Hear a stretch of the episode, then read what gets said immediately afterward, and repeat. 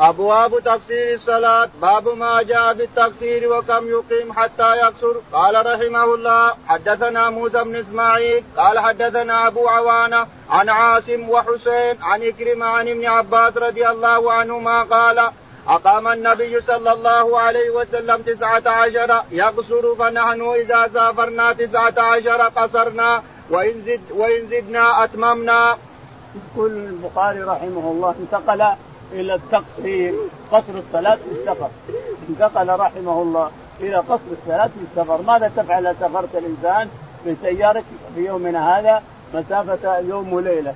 مسافة يوم يوم وليلة للماشي على رجوله أو للناقة. أما السيارة فقد تقطع اليوم والليلة بساعة. هذا الحين جدة عنا مسافة يوم وليلة على الناقة لكن تقطع السيارة بساعة. لكن معنى هذا أن الأمور الشرعية لا تنتفي ولا تزول بقرب المكان أو بقرب الزمان أو بشيء. الأمور الشرعية باقية كما هي. الأمور الشرعية ربما تحتاجها الإنسان. يقول أنا بقطع مسافة كده 80 كيلو. بقطعها بساعة ولا حاجة إلى الترخص نقول لك فيه لكن الشريعة هي هي. الترخص لك باقي لو تحتاج. من يدري لو يبرشر يبرشر وأنت مسافر ماذا تصنع؟ تصلي قطر. تصلي جمع لك ذلك إنسان. فالشريعه لا ينفيها بصر الطريق ولو بطائرة. لا ينفيها هذا. الشريعة هي هي باقية إلى يوم القيامة. لا ينفيها قرب الوقت ولا ينفيها تغير الروح المركوب ولا ينفيها شيء. الشريعة هي هي. أو الآدمي ربما يحتاج للشريعة في يوم من الأيام فيرجع إلى الشريعة ويعمل بها. ربما يحتاج من يدري. فالشاهد أن قصد الصلاة في السفر وجد حينما فرض في الصلاة فرض الصلاة في الحضر أربع صلى جبريل أربع بالرسول الظهر ثم أربع العصر ثم أربع العشاء ثم ثلاث المغرب ثم ثنتين الفجر ثم اليوم الثاني كذلك. وعائشة سيأتي كلامها أن في الصلاة ركعتين ثم صلاة الحظر وهذا لم لم يتابعها أحد. هذا كلام من كلامها هي لم تفرع إلى الرسول عليه الصلاة والسلام ولم يوافق أحد من الصحابة رضي الله عنهم لا المهاجرين ولا الأنصار ما وافق أحد. فمعنى هذا أن الصلاة فرضت من السماء أربع فصلى جبريل بالرسول إمام ظهر أربع وصلى العصر أربع وصلى العشاء أربع وصلى المغرب ثلاث والفجر اثنتين ثم باليوم الثاني كذلك صلى أربع الظهر ثم أربع العصر ثم أربع العشاء ثم ثلاث المغرب ثم اثنتين وقال يا محمد الصلاة ما بين هذين الوقتين ما بين وقت أمس وبين اليوم. هذه الصلاة. الصلاة أول الوقت الأمس واليوم آخر الوقت. الصلاة ما بين هذين الوقتين. فمعنى الصلاة أنها فرضت أربع من السماء كما سيأتي إن شاء الله تحقيقه يقول نعم. أبواب تفسير الصلاة. أبواب تفسير الصلاة. حدثنا باب ما جاء في التفسير وكم يقيم حتى يقصر. باب ما جاء في التفسير وكم يقيم في الأرض حتى يقصر. المكان اللي يقيم فيه كم يقيم حتى يقصر. يقول حدثنا موسى بن إسماعيل. موسى بن إسماعيل قال حدثنا أبو عوانة. أبو عوانة قال وضاح قال حدثنا عن عاصم بن سليمان العبد عاصم بن سليمان قال حسين بن عبد الرحمن عن حسين بن عبد الرحمن قال عن عكرمة. عن عكرمة عن عن ابن عباس. عن ابن عباس رضي الله عنهما قال قال أقام النبي صلى الله عليه وسلم تسعة عشر يقصر فنحن إذا سافرنا تسعة عشر قصرنا وإن زدنا أتممنا. يقول ابن عباس رضي الله عنه أقام الرسول عليه الصلاة والسلام بتبوك تسعة عشر يوما أو عشرين يوم بتبوك. لكن هذا ما هو الضابط كلام ابن عباس ما هو الضابط. الضابط إذا كنت إنسان لا تدري متى تسافر. أنت في هذا المكان مقيم ولا تدري أي ساعة يقول لك امشي تسافر ما تدري. فأنت تقتل لو تأخذ أكثر من 20 يوم.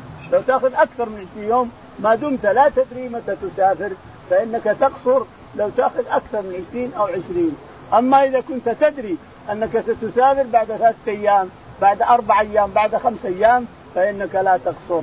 إذا كنت تدري أنك ستقيم في هذا البلد أربع أيام لا تقصر ولا تجمع ولا يجوزك القصر. لكن إذا كنت ما تدري ما تدري أي ساعة يقولوا لك امشي يلا امشي فلان. أي ساعة يجيك خبر امشي فلان فإنك تقصر ما دمت مقيم هنا حتى لو تمت 20 يوم. نعم. فنحن فنحن إذا سافرنا تسعة عشر يوما قال تسعة عشر قصرنا وان زدنا أتممنا. ابن عباس رضي الله عنه يقول حنا إذا سافرنا تسعة عشر يوما يعني أقمنا تسعة عشر يوما قصرنا وإذا زادت التسعة فإن أتممنا هذا من رايه عليه السلام رضي الله عنه وأرضاه ابن عباس وابن عباس ما شهد تبوك اللي شهدوا تبوك قالوا إن الرسول جلس 20 يوم يقصر الصلاة ليش؟ لأنه ما يدري ساعة تنتهي لأنه بينه وبين الغساني معاهده ومواثيق وينتظر أن تنتهي هذه المواثيق وهذه المعاهدة ويرعب المشركين لأنه قيل له إن الغساني يحذو الخيل يحط الحذوه على الخيل يغزو المدينة. فلما سمع عليه الصلاة والسلام قال نغزوه قبل أن يرضينا فخرج إلى تبوك. لما سمعت الروم وجميع من بالشام والغساني نفسه سمعوا أن محمد عليه الصلاة والسلام توجه اليهم هربوا إلى آخر الشام. إلى آخر الشام هربوا. وبقي الغساني قال أنا أعهدك على ما تريد. اللي تريد أن أعطيك إياه. لا تتقدم خليك اقرا معي فجلس عليه الصلاة والسلام في تبوك وغزوه تبوك مشهورة. غزوة تبوك مذكورة في المغازي مشهورة قصتها وأنه أتى الماء وهو ينضح. قال يا يا معاذ لعلك أن ترى هذا المكان. مروجا وأنهار. وين تبوك الحين؟ مروج وأنهار. أعظم من مروج المدينة وهذا من نجوم خيبر. حدائق وزروع وأنهار توسع توسع كانه وصل حدود الأردن. فالشاهد أن الإنسان إذا كان لا يدري متى يمشي فإنه يقصر الصلاة. وإذا كان يدري ونية أن يقيم أكثر من أربعة أيام فإنه لا يقصر ولا يجمع. نعم. قال رحمه الله حدثنا أبو معمر قال حدثنا عبد الوارث قال حدثنا يحيى بن أبي إسحاق قال سمعت انسا يقول خرجنا مع النبي صلى الله عليه وسلم من المدينة إلى مكة فكان يصلي ركعتين ركعتين حتى رجعنا إلى المدينة. قلت أقمتم بمكة شيئا؟ قال أقمنا بهذا بها أقمنا بها عشرا. يقول يقول البخاري رحمه الله حدثنا أبو معمر. أبو معمر عبد الله قال حدثنا عبد الوارث. عبد الوارث قال حدثنا يحيى بن أبي إسحاق الحضرمي يحيى بن أبي إسحاق قال حدثنا قال سمعت أنس يقول خرجنا مع النبي صلى الله عليه وسلم من المدينة إلى مكة فكان يصلي ركعتين. يقول سمعت أنس رضي الله عنه يقول خرجنا مع النبي عليه الصلاة والسلام يعني في حجة الوداع عشر مرة عشر جلس فيها عشرة أيام حتى في عشرة في فتح مكة ولا في حجة الوداع. ما يدري متى يمشي الرسول عليه الصلاة والسلام. نعم إنه قدم لاربع خلون من ذي القعدة. وجلس إلى حتى دخلت الحجة. لاربع خلون من الحجة. وجلس أربعة أيام ثم مضى إلى منى. يعني أنه مسافر خلاص ما جلس. حتى إنه لما أتى إليه أهل مكة هذا في في فتح مكة قال لا لا تصلوا معنا. وأما بالحج فلم يقل لهم هذا. معناها أن جميع ما فعله الرسول بحجة الوداع نسك على أهل مكة وغير أهل مكة. ومن قال إنه يتم فهذا مذهب الأئمة الأربعة. أنه يتم راعي مكة المقيم يتم. ولكن مذهب شيخ الإسلام من تيمية ومن مشى على هذا الطريق يقول يقصر الصلاة لأنه نسك من الانساك ما فعله الرسول بحجة الوداع فهو نسك من الامساك أيام منى كلها يقصر ولا يجمع يقصر يقصر ولا يجمع كل أيام منى. إلى آخره. نعم. باب الصلاة بمنى. قال رحمه الله حدثنا مسدد. قال حدثنا يحيى عن عبيد الله. قال أخبرني نافع عن عبد الله رضي الله عنه قال صليت مع النبي صلى الله عليه وسلم بمنى ركعت بمنى ركعتين وأبي بكر وعمر ومع عثمان صدرا من خلاف من امارته ثم اتما يقول رحمه الله حدثنا باب الصلاة بمنى. باب الصلاة بالمنى. حدثنا مسدد. مسدد يعني الخروج من منى إلى عرفات والرجوع من عرفات إلى منى. تصلي تقصر الصلاة. حدثنا مسدد قال حدثنا يحيى القطان. يحيى القطان قال حدثنا عبيد الله العمري. عبيد الله العمري قال عن نافع. عن نافع عن ابن عمر قال قال صليت مع النبي صلى الله عليه وسلم بمنى ركعتين وأبي بكر وعمر ومع عثمان صدرا من امارته. يقول ابن عمر رضي الله عنه صليت مع النبي عليه الصلاة والسلام ركعتين في منى ذهابا وايابا. منى ركعتين. هذا نسك عند كثير من علماء الإسلام أن هذا نسك ما دام الرسول فعله وقال خذوا عني مناسككم فهو نسك يجب على كل مسلم أن يصلي ركعة حتى أهل مكة. هذا رأي شيخ الإسلام ومن تابعه. يقول إنه نسك تصلي ركعتين حتى في منى ذهابا وايابا. هذا يقول أن الرسول عليه الصلاة والسلام قصر الصلاة نعم. صلى ركعتين صليت مع النبي صلى الله عليه وسلم بمنى ركعتين وأبي بكر وعمر ومع عثمان صدرا من من امارته. يقول صليت مع الرسول عليه الصلاة والسلام ركعتين بمنى حينما رجع من عرفات. جلس في منى ثلاثة أيام يقصر الصلاة عليه الصلاة والسلام بلا جمع في الوقت بوقته الظهر بوقته والعصر بوقته يصلي ركعتين ركعتين في منى ثلاثة أيام منى كلها يصليها. وعمر وأبو بكر كذلك. وعمر كذلك عثمان رضي الله عنه صدرا من خلافته كذلك لكنه تزوج تزوج بمكة وقال أنا الحد أحد بمكة صرت من أهل مكة ما يجوز للأقصر فصار يتم. فلما بلغ عبد المسعود رضي الله عنه استرجع قال إنا لله وإنا إليه راجعون. والله ركعتين أحب إلي من أربع لكنه وافق بعد ذلك. كان يوافق يصلي مع عثمان يقول الخلاف شر فاختار يصلي مع عثمان أربع نعم.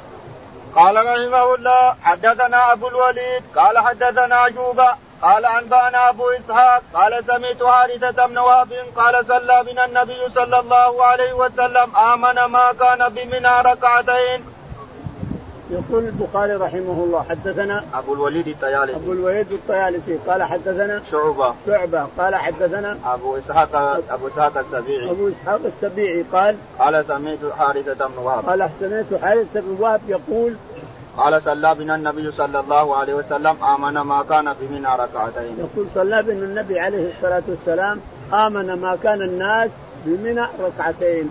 لأنه ما حج إلا حجة واحدة فتح مكة عليه الصلاة والسلام ولما فتح مكة سنة ثمان أمر أبو بكر أن يحج سنة تسع ويمنع العريان أن يأتي ويمنع المشركون أن يأتون. أبو بكر رضي الله تعالى عنه أرسل رسل وأرسل الرسول عليه الصلاة والسلام علي بن أبي طالب يتلو عليهم سورة براءة. ما عند من له عهد أو ميثاق مع الرسول ينتهي قريبا فهو إلى مدته. ومن ومن مدته تهريقها فقف فهو منفي ملغى جميع العقود. والمبايعات اللي معك بينك وبين الرسول يا عرب ولكن بعد هذا لا يحج اليوم بعد العام مشرك ولا يطوف بالبيت عريان. وصار توطئة لحج الرسول عليه الصلاة والسلام سنة عشر. حج الرسول سنة عشر عليه الصلاة والسلام وقال ولم يحج مشرك ولم يحج عريانا. كلهم تأدبوا لأنه مشى أبو, أبو هريرة وعلي يمشون بمنى في الناس يصيحون. لا يحج بعد العام مشرك. يعني فإنه يعاقب ويقتل. ولا يطوف البيت عريان فإنه يعاقب أيضا ويقتل. فانتهى الناس وصار توطئة لحجة الوداع. نعم. قال رحمه الله قال حدثنا قتيبة بن سعيد قال حدثنا عبد الواحد عن الأعمش قال حدثنا إبراهيم قال سمعت عبد الرحمن بن يزيد يقول صلى بنا عثمان بن عفان رضي الله عنه بمنى أربع ركعات فقيل ذلك لعبد الله بن مسعود رضي الله عنه فاسترجع ثم قال صليت مع رسول الله صلى الله عليه وسلم بمنى ركعتين وصليت مع ابي بكر رضي الله عنه بمنى ركعتين وصليت مع عمر بن الخطاب رضي الله عنه بمنى ركعتين فليت حظي من أربع ركعات ركعتان متقبلتان. يقول البخاري رحمه الله حدثنا قتيبة بن سعيد. قتيبة بن سعيد قال حدثنا عبد الواحد بن زياد. عبد الواحد بن زياد قال حدثنا عن الأعمش. عن الأعمش سليمان قال عن إبراهيم النخعي. عن إبراهيم النخعي قال سمعت عبد الرحمن بن يزيد. قال سمعت عبد الرحمن بن يزيد ينقل عن عبد الله بن عباس بن مسعود نعم. يقول صلى بنا عثمان بن عفان رضي الله عنه بنا بمنى أربع ركعات. يقول صلى بنا عثمان بن عفان بمنى أربع ركعات لأنه تزوج بمكة ويرى أن المتزوج لها تاهل خلاص. صار من أهل مكة. إذا تزوجت الإنسان في البلد فأنت من أهل البلد خلاص. لأن صار لك أهل. الم... تقيم فيها. الشاهد صلى بهم اربعا عثمان فذهب إلى ابن مسعود فأخبره قال إنا لله وإنا إليه راجعون. صليت مع الرسول عليه الصلاة والسلام بمن؟ ركعتين. وصليت مع أبي بكر ركعتين. وصليت مع عمر ركعتين. فيا ليت حظي من الأربع ركعتين متقبلتان. هذا كلام ابن مسعود. لكنه وافق عثمان في الآخر وقال الخلاف شر وصلى مع عثمان أربع. نعم. باب كما قام النبي صلى الله عليه وسلم في حجته. قال رحمه الله حدثنا موسى بن إسماعيل قال حدثنا أبو قال حدثنا أيوب عن أبي العالية البراء عن ابن عباس رضي الله عنهما قال قدم النبي صلى الله عليه وسلم وأصحابه للصبح رابعة بال يلبون بالحج فأمرهم أن يجعلوها عمرة إلا من معه الهدي. تابعه عطاء عن جابر. يقول ابن البخاري رحمه الله باب كم أقام النبي صلى الله عليه وسلم في حجته؟ باب كم أقام النبي عليه الصلاة والسلام بمكة في حجة الوداع كم أقام من يوم؟ حدثنا موسى بن إسماعيل. موسى بن إسماعيل قال وهيب بن خالد. وهيب بن خالد قال عن أيوب السختياني. عن أيوب السختياني قال حدثنا عن أبي العالية عن أبي البراء. العالية البراء قال عن ابن عباس. ابن عباس رضي الله عنهما قال قدم النبي صلى الله عليه وسلم واصحابه للصبح رابعات يلبون بالحج فأمرهم أن يجعلوها عمرة. يقول ابن عباس قدموا لصبح رابعة. وهو صحيح الرسول سفره من المدينة إلى مكة في حجة الوداع تسعة أيام. سفره من المدينة إلى مكة تسعة أيام. خرج من المدينة بقي خمس من ذي القعدة. ثم انتهى القعدة وهل الحجة وأخذ أربع أيام في السفر ثم دخل هنا بعدما مضت أربعة أيام من الحجة. جلس في مكة أربعة أيام عليه الصلاة والسلام. يقول إنه سافر من المدينة إلى مكة. ثم نعم. فأمره يلب فلما آتى الرسول عليه هنا طاف وسعى وطاف الصحابة معه رضي الله عنهم. وهم يلبون يلبون فقال من كان معه هدي فليبقى على إحرامه ومن لم يكن معه هدي فليحل. كان العرب يرون أن العمرة في غير سفر ما تنفع. إذا هل سفر وبرأ الدبر ومن سفر حلت العمرة لمن اعتمر. الشاهد أن الإسلام نسخ هذا كله وهذه العقائد كلها وأمرهم أن يجعلوها عمرة. بدل ما تجعل حج وأنت ما معك هدي قران وأنت ما معك هدي أو عمرة أو مفرد؟ قال لا اجعلوها عمرة. ففسخ الصحابة رضي الله عنهم جميعهم أحرامهم وجعلوها بدل الحج في القرآن عمرة وجعلوها بعد الحج المفرد عمرة إلى آخره. فصاروا متمتعين وهي أفضل عند الإمام أحمد. المتعة التمتع الإحرام بالتمتع عند الإمام أحمد أفضل. نعم. باب في كم يقصر الصلاة يقصر الصلاة. قال وسمى النبي صلى الله عليه وسلم يوما وليلة سفرا وكان ابن عمر وابن عباس رضي الله عنهم يقصران ويفطران بأربعة برد وهي ستة عشر فرسخا قال رحمه الله حدثنا إسحاق بن إبراهيم الحنظلي قال حدث قلت لأبي أسامة حدثكم عبيد الله عن نافع عن ابن عمر رضي الله عنهما أن النبي صلى الله عليه وسلم قال لا تسافر امرأة ثلاثة أيام إلا مع ذي محرم. يقول البخاري رحمه الله باب مسافة القصر. كم يقصر الإنسان إذا أراد أن يسافر؟ كم يوم؟ يقول حدثنا وسمى النبي صلى الله عليه وسلم يوما وليلة سفرا. سمى النبي عليه الصلاة والسلام يوما وليلة قاصدان سفر. لا شك في هذا. جدة الآن عن نحو 70 كيلو أو 8 كيلو. هي سفر. كان الركب كان الجمالين يرحلون من مكة وطلوع الشمس الماء طلوع الشمس ولا يجي المغرب الا هم في بحره ثم من بحره يرحلون ولا يجي المغرب الا في جده يوم وليلة يعني يوم وليلة ومسافه القصر يوم وليلة قاصدا على الطريق قاصدا على وجهك يوم وليلة نعم.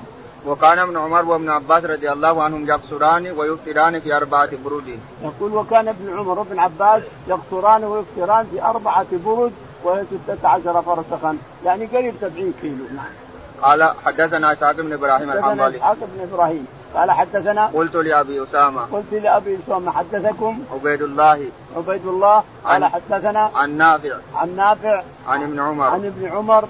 قال أن النبي صلى الله عليه وسلم قال لا تسافر امرأة ثلاثة أيام إلا مع ذي محرم. أن النبي عليه الصلاة والسلام قال لا تسافر امرأة ثلاثة أيام مسافة ثلاثة أيام إلا مع ذي محرم إلا مع محرم.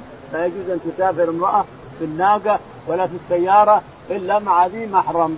السؤال هنا إذا جاءتنا طائرة فيها 300 نفس أو 400 نفس الرجل مشغول بمصر مثلا ويبي ينزلها على زوجها بجدة. فهل يمكن هذا؟ يقول قد يمكن هذا لأن الطائرة ما هي ما هي ما هي خلوة الطائرة مثلا ما هي خلوة بيصير معها 300 أو 400 نفس في نفس الطائرة. فلا تسمى خلوة الرسول نهى أن تسافر المرأة خالية مع رجل آه، مسافه ثلاثة أيام بل يومين يوم وليلة. لا يجوز أن تسافر بدون محرم خالية مع المحرم بسيارة أو بناقة أو بشيء لا يجوز هذا. لكن سفر اليوم في الطائرات تسافر مع ناس مجموعة كبيرة يحملها من المطار ثم يتلقاها زوجها هنا الظاهر إنه لا يسمى خلوة. في نظري أنا أنه ما يسمى خلوه لأن معها 400 نفس 500 نفس. يقعد على كرسي مع مرة وفيها ارزل يحملها محرمها أخوها وأبوها وزوجها يتلقاها ما إن مثل هذا خلوة وأنه لا يحرم مثل هذه الصلاة. المرأة محتاجة إلى السفر. ضروري أن تذهب إلى زوجها مثلا فإنها يتلقاها زوجها بالطائرة. نعم. قال رحمه الله حدثنا مسدد قال حدثنا يحيى عن عبيد الله عن نافع عن ابن عمر رضي الله عنهما عن النبي صلى الله عليه وسلم قال لا تسافر مرأة ثلاثة إلا مع ذي محرم. يقول يقول البخاري رحمه الله حدثنا مسدد قال حدث قال حدثنا يحيى بن سعيد. يحيى بن سعيد القطان قال حدثنا عن عبيد الله العمري. عن عبيد الله العمري قال عن نافع. عن نافع عن ابن عمر.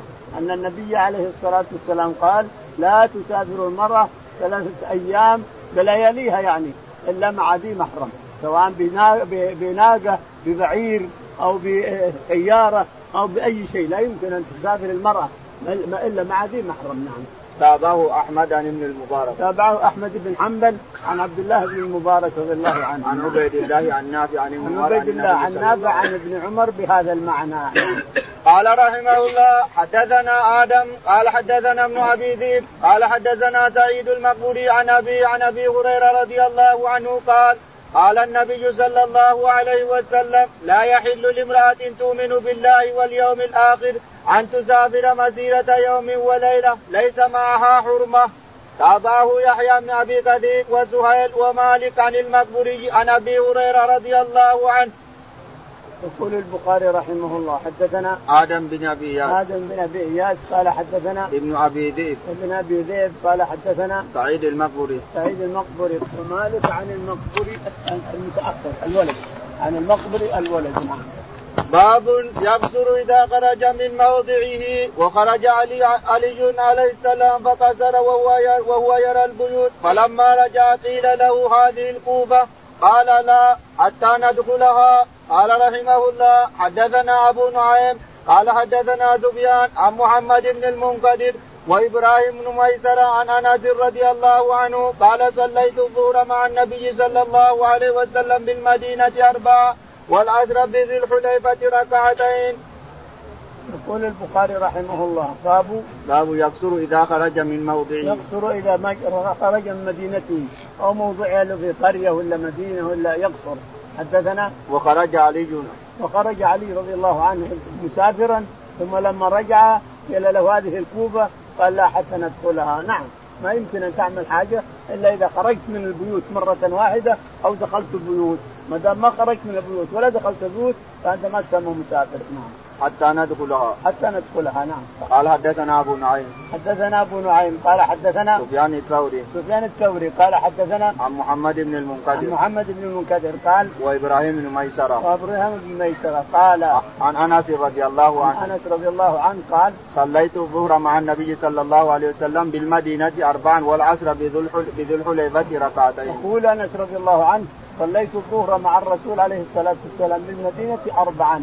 ثم لما خرجوا مسافة 120 كيلو تقريبا. إلى ذي الحليفة أبار علي رضي الله عنه المسافة الموجودة الآن قريب 120 كيلو أو 110 كيلو. يقول صلينا بالمدينة أربع وبالحليفة ركعتين لأنهم خرجوا من المدينة. خلاص بنية السفر خرجوا بنية السفر يقصر الصلاة. 120 كيلو كثير شيخ. قال رحمه الله حدثنا عبد الله بن محمد قال حدثنا سفيان عن الزهري عن عروة عن عائشة رضي الله عنها قالت الصلاة أول ما فردت ركعتين فأوقدت صلاة السفر وأتم صلاة الحضر. قال الزهري فقلت لعروة ما بال عائشة تتم؟ قال تأولت ما تأول عثمان. يقول البخاري رحمه الله حدثنا عبد الله بن محمد المسندي بن محمد المسندي قال حدثنا سفيان بن عيينة. سفيان بن عيينة قال عن الزهري. عن الزهري قال عن عروة. عن عروة بن الزبير عن عائشة رضي الله تعالى عنها أنها قالت نعم. الصلاة أول ما فرضت ركعتين فوقدت صلاة أول ما فرضت الصلاة ركعتين فأتمت صلاة الحضر وبقيت صلاة السفر ركعتين. هذا الكلام لم يتابعها عليه أحد من إجماع الصحابة رضي الله عنهم. المهاجرون والأنصار. ما حد روى هذا والكلام كلامها هي ما رفعته للنبي عليه الصلاة والسلام. فهي صغيرة. لما فرضت الصلاة ورفع الرسول إلى السماوات فهي صغيرة خمس سنوات. لأنه عقد عليها وهي ست سنوات رضي الله عنها وأرضاها. عقد عليها الرسول بعدما نبئ وأخذ مدة وهو يصلي وهي لا تدري ما الصلاة التي يصليها ولا الفرض اللي فرضه. فهذا الكلام اجتهاد منها رضي الله عنها وأرضاها. أن الصلاة فرضت ركعتين فزيد في صلاة فرضت ركعتين أول يعني وزيد في صلاة الحضر وفي صلاة السفر كل هذا من كلامها هي ولم يتابعها أحد. والصحيح أن الصلاة فرضت أربعا من السماء. لما عرج بالرسول عليه الصلاة والسلام ونودي من ربه تعالى وتقدس وصعد به جبريل عليه الصلاة والسلام ودق باب السماء من أنت قال أنا جبريل من معك محمد؟ ففتحوا له ولقي آدم في الأولى ويحيى وعيسى في الثانية وهارون في الثالثة وإدريس في الرابعة إلى آخره حتى وصل إلى إبراهيم عليه الصلاة والسلام مسندا ظهره إلى البيت المعمور فوق البيت الكعبة المعمور في السماء يحجه سبعون ألف ملك ثم لا يعودون إليه. فقيل للرسول عليه الصلاة اطلع اطلع جبريل انتفض وصار على خلقته التي خلقه الله على 600 جناح. لكن وقف عند سدرة المنتهى. الرسول عليه الصلاة والسلام قيل له اطلع يا محمد. فطلع عليه الصلاة والسلام إلى ربه يقول حتى سمعت صرير أقلام الملائكة تكتب من اللوح المحفوظ ما يقدره الله في اليوم والليلة. لاحظ سمعت صرير أقلام طلع إلى مكان سمع صرير أقلام الملائكة تكتب ما يقدره الله على الناس في اليوم والليلة. معنى هذا إن اللوح المحفوظ عند الرسول عليه عند عند رب العالمين تعالى. وتقدس محفوظ ذره بيضة محفوظ مكتوب فيها كل ما أمر الله القلم. أن يكتب كتب. من يوم خلق الدنيا حتى تنتهي الدنيا. مكتوب في اللوح المحفوظ ذره من النور محفوظ عند رب العالمين. لا يمسه أحد لا ملائكة ولا غير ملائكة. ومن قال إن القرآن معناها اللوح المحفوظ يعني هو اللي ما تمسه تمسه الملائكة يقول لك لا الملائكة ما تمس اللوح المحفوظ ولا غيره. إنما الذي لا يمسه إلا المطهرون وما بين أيدينا كتاب ربنا تعالى وتقدس قال لا يمسه إلا المطهرون. وفي في موطأ مالك عن محمد بن أبي بكر بن عمرو بن حزم أتانا كتاب الرسول عليه الصلاة والسلام أن لا يمس القرآن إلا طاهر فاتفقت الكتاب والسنة على أنه لا يمس هذا الكتاب البيني إلا طاهر. حتى الحدث الأصغر. إذا كنت حدث اصغر ما تمسه بيديك إلا من وراء غلاف. من وراء غلاف لا بأس. فالشاهد أن اللوح المحفوظ محفوظ عند رب العالمين. ففرضت الصلوات أربع أربع أربع أربع الظهر. وأربع العصر وأربع العشاء والمغرب ثلاثا والفجر اثنتين من السماء. ثم نزل بها الرسول عليه الصلاة والسلام حتى وصل. هو أول ما فرضت كما تعلمون. وكما مرنا في الإسراء أنها فرضت خمسين صلاة. حتى جاء موسى عليه الطريق فصار يخفف يخفف يخفف حتى بقت خمس صلوات في اليوم والليلة. الصلاة باربع الظهر أربع والعصر. والدليل على هذا أن جبريل عليه الصلاة والسلام بعدما نزل الرسول من السماء مفروضا عليه الصلوات نزل جبريل الظهر. أول ما نزل على الرسول الظهر فصلى به أربع ركعات الظهر. ثم بعد ذلك العصر أربع ركعات. ثم بعد ذلك المغرب ثلاث. ثم العشاء أربع. ثم الفجر ثلاث ثم من الغد نزل جبريل عليه الصلاة والسلام وصلى بالرسول أربع ظهر والعصر أربع والمغرب ثلاث والعشاء أربع والفجر اثنتين وقال يا محمد الصلاة ما بين هذين وهذين. الوقت الأول أمس واليوم. أمس بدر جدا واليوم أخر جدا. الصلاة ما بين هذين. الصلاة فرضت أربع لا شك في هذا. الصلاة كلها فرضت أربع لكن السفر قصر. نعم.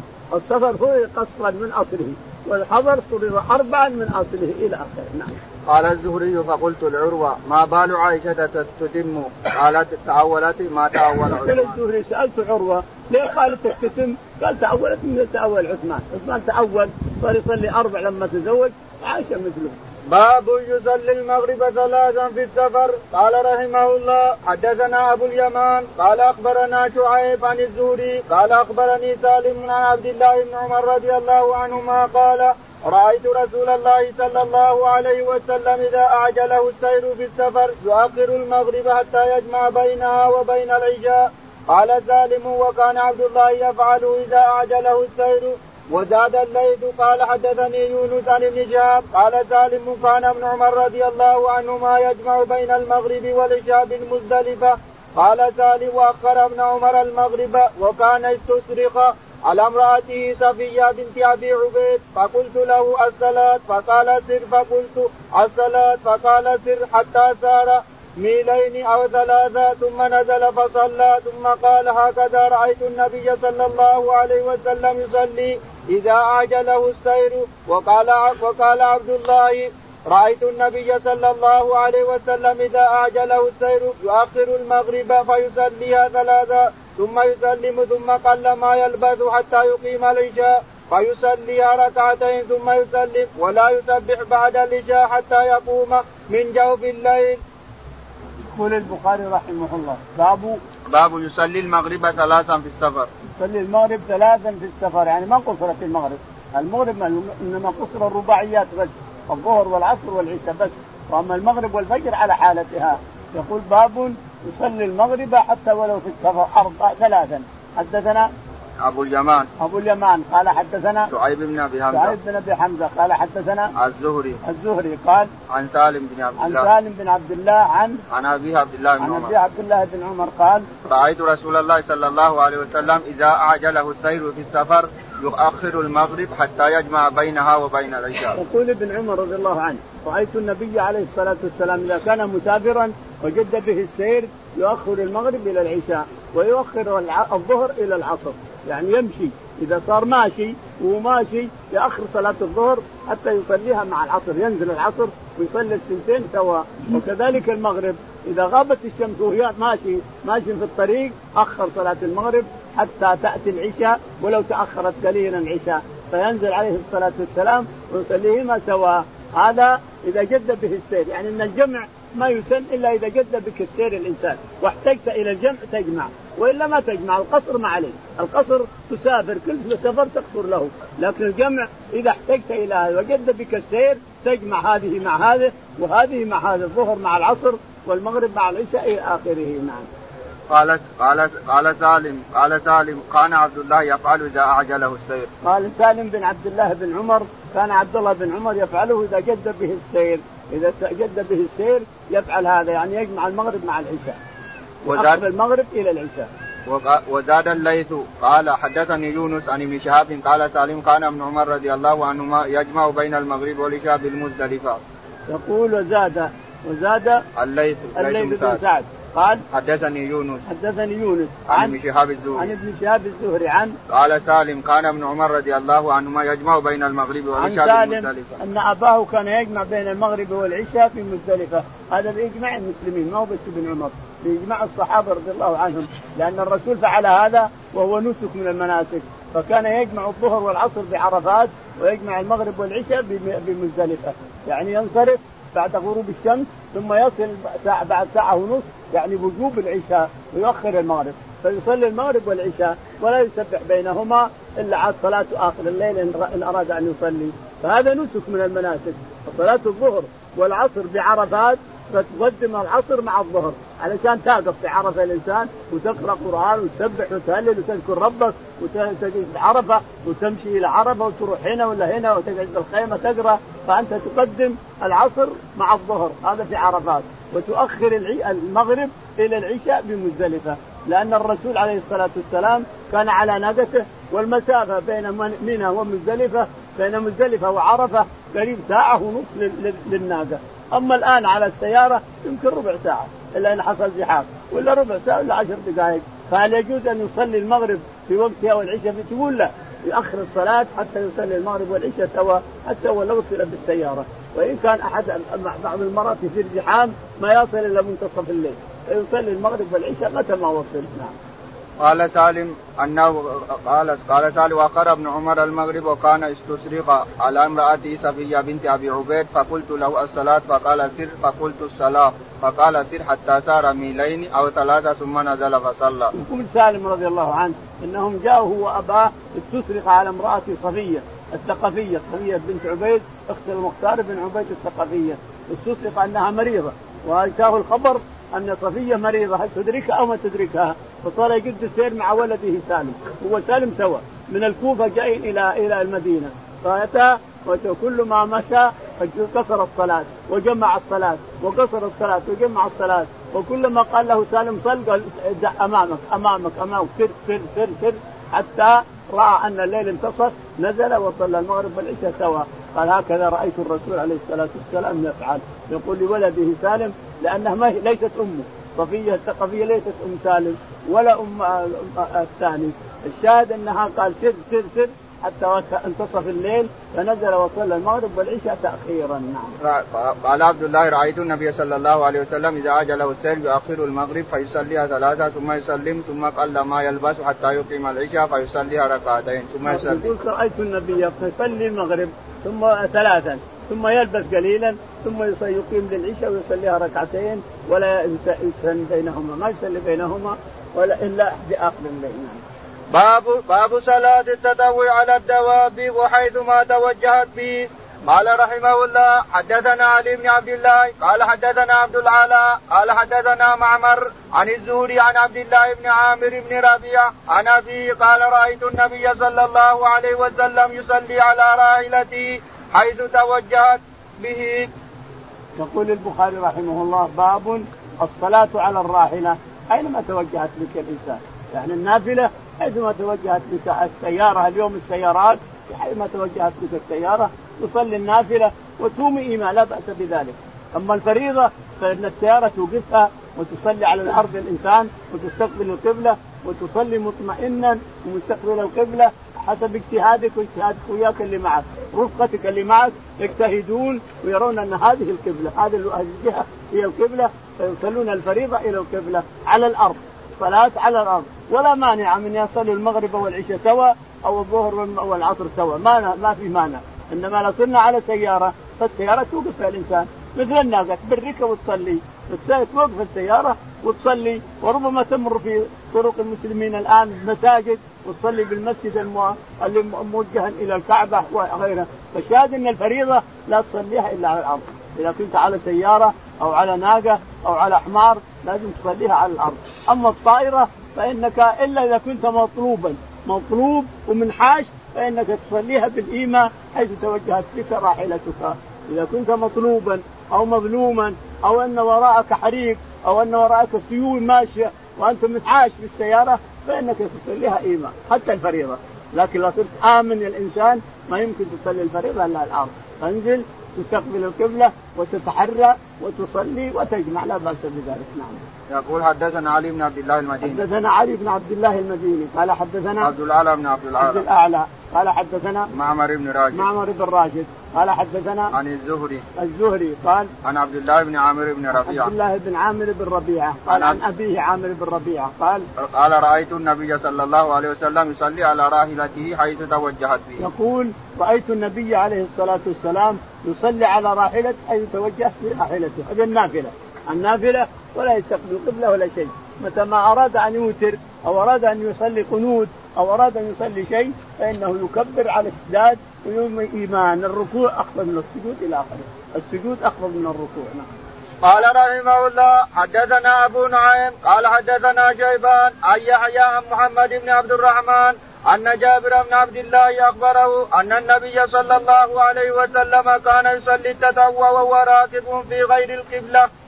يقول البخاري رحمه الله حدثنا أبو نعيم. أبو نعيم الفضل بن دكين قال حدثنا شيبان بن عبد الرحمن. شيبان بن عبد الرحمن قال حدثنا عن يحيى بن أبي كثير. عن يحيى بن أبي كثير قال عن محمد بن عبد الرحمن. عن محمد بن عبد الرحمن قال أن جابر بن عبد الله أن جابر رضي الله تعالى عنه قال أن النبي صلى الله عليه وسلم كان يصلي التطوع وهو راكب في غير يقول جابر رضي الله تعالى عنه أن النبي عليه الصلاة والسلام كان يصلي التطوع على راحلته يعني يعني وهو على الناقه التطوع الوتر والسنن وغيرها من التطوعات يصلي حيثما اتجهت به راحلته. فالمسلم اليوم يصلي على سيارته حيثما اتجهت به راحلته. حيثما اتجهت السيارة وأنت ماشي بالليل الإنسان ولا تريد أن تقف صلي على راحلتك حيثما اتجهت بك النوافل. أما الفريضة فلا بد من الأرض. تنزل بالأرض إذا كنت مطمئن ولا وراك أحد ولا تخاف من أحد. تنزل على الأرض وتصلي كما كان الرسول يفعل عليه الصلاة والسلام. إذا كانت فريضة يبرك الناقة ينزل عن النوب هو الصحابة ويصلون الفريضة في الأرض على الأرض ويتجهون إلى الكعبة. فالشاهد ان الذي يمشي على سيارة ان كانت الصلاة فريضة فإنهم ينزلون عن السيارة ويصلون على الأرض متجهين إلى الكعبة، أما إذا كانت نافلة فصل حيث توجهت بك السيارة حيث اتجهت يمين ولا يسار أنت صلي نعم. قال رحمه الله حدثنا عبد العالى بن حماد قال حدثنا وهيب قال حدثنا موسى بن عقبة عن نافع قال وكان ابن عمر رضي الله عنهما يصلي على راحلته ويوتر عليها ويخبر أن النبي صلى الله عليه وسلم كان يفعله. يقول البخاري رحمه الله حدثنا عبد الأعلى بن حماد. عبد الأعلى بن حماد قال حدثنا وهيب بن خالد. وهيب بن خالد قال موسى بن عقبة. موسى بن عقبة قال عن نافع. عن نافع عن ابن عمر قال كان كان كان وكان ابن عمر رضي الله عنهما كان يصلي على راحلته ويوتر عليها ويخبر أن النبي صلى الله عليه وسلم كان يفعل. يقول كان ابن عمر يصلي رضي الله عنه على راحلته ويصلي النوافل كلها على الراحلة ويخبر أن النبي عليه الصلاة والسلام كان يصلي جميع النوافل على راحلته على الناقة. سواء ماشيه أو ماشيه أو تجري أو أي شيء. المهم على الناقة وتمشي. يصلي النوافل والناقة تمشي. حيثما اتجهت يمين ولا يسار ولا يتحرى القبلة. نعم. باب الإيماء على الدابة. قال رحمه الله حدثنا موسى قال حدثنا عبد العزيز بن مسلم قال حدثنا عبد الله بن دينار قال كان عبد الله بن عمر رضي الله عنهما يصلي في السفر على راحلته على, راحلته اينما توجهت. يومئ وذكر عبد الله أن النبي صلى الله عليه وسلم كان يفعله. يقول البخاري رحمه الله باب الصلاة بالإيمان. يعني يصير السجود أخفض من الركوع. هكذا السجود وهكذا الركوع كذا. تسجد أول الله أكبر هذا الركوع. ثم تنهض ثم تسجد وتخفض عن الركوع وهكذا بالإيمان. لأنك على ناقة والناقة تمشي وأنت خطر تطيح إذا تحركت حركات كثيرة. الركوع السجود أخفض من الركوع إلى آخره. يقول رحمه الله حدثنا موسى بن إسماعيل. موسى بن إسماعيل. قال حدثنا عبد العزيز بن مسلم. عبد العزيز بن مسلم. قال حدثنا عبد الله بن دينار. عبد الله بن دينار مولى بن عمر. قال قال كان عبد الله بن عمر رضي الله عنهما يصلي في السفر على راحلته حينما حينما توجهت يومئ وذكر عبد الله أن النبي صلى الله عليه وسلم كان يفعله. يقول عبد نعم عبد الله بن دينار مولى عبد الله بن عمر. وكان ابن عمر رضي الله عنه يصلي على راحلته أينما توجهت به راحلته ويومي ايمان يجعل السجود أفضل من الركوع. يومي بالسجود والركوع وهو يمشي على الراحلة على اشداد لا بأس بذلك في النوافل فقط. أما الفريضة فذكر حكمها ذكرنا حكمها. وكذلك حكم السيارة اليوم. صلي الإنسان على السيارة فراء نوافل وتومي ايمان بعد ذلك إن كان فريضة تنزل من السيارة أنت ورفقته وتصلون الفريضة اتجاه القبلة. لازم من هذا وإلا ما تصح الصلاه لازم إذا كنت على سيارة تنزل في يومنا هذا تنزل رفقتك وتصلون الفريضه إلى القبلة. تجتهد إذا كان تعرفون الصفا وإلا تجتهد حتى تصلون إلى الكعبة. الإنسان يقينا إلى الكعبة. هذه الفريضة. وأما النافلة فلا. صل حيث شئت وحيث أيميت. اللهم اهدنا فيمن هديت وعافنا فيمن عافيت تولنا فيمن توليت. اللهم توفنا مسلمين والحقنا بالصالحين يا رب العالمين.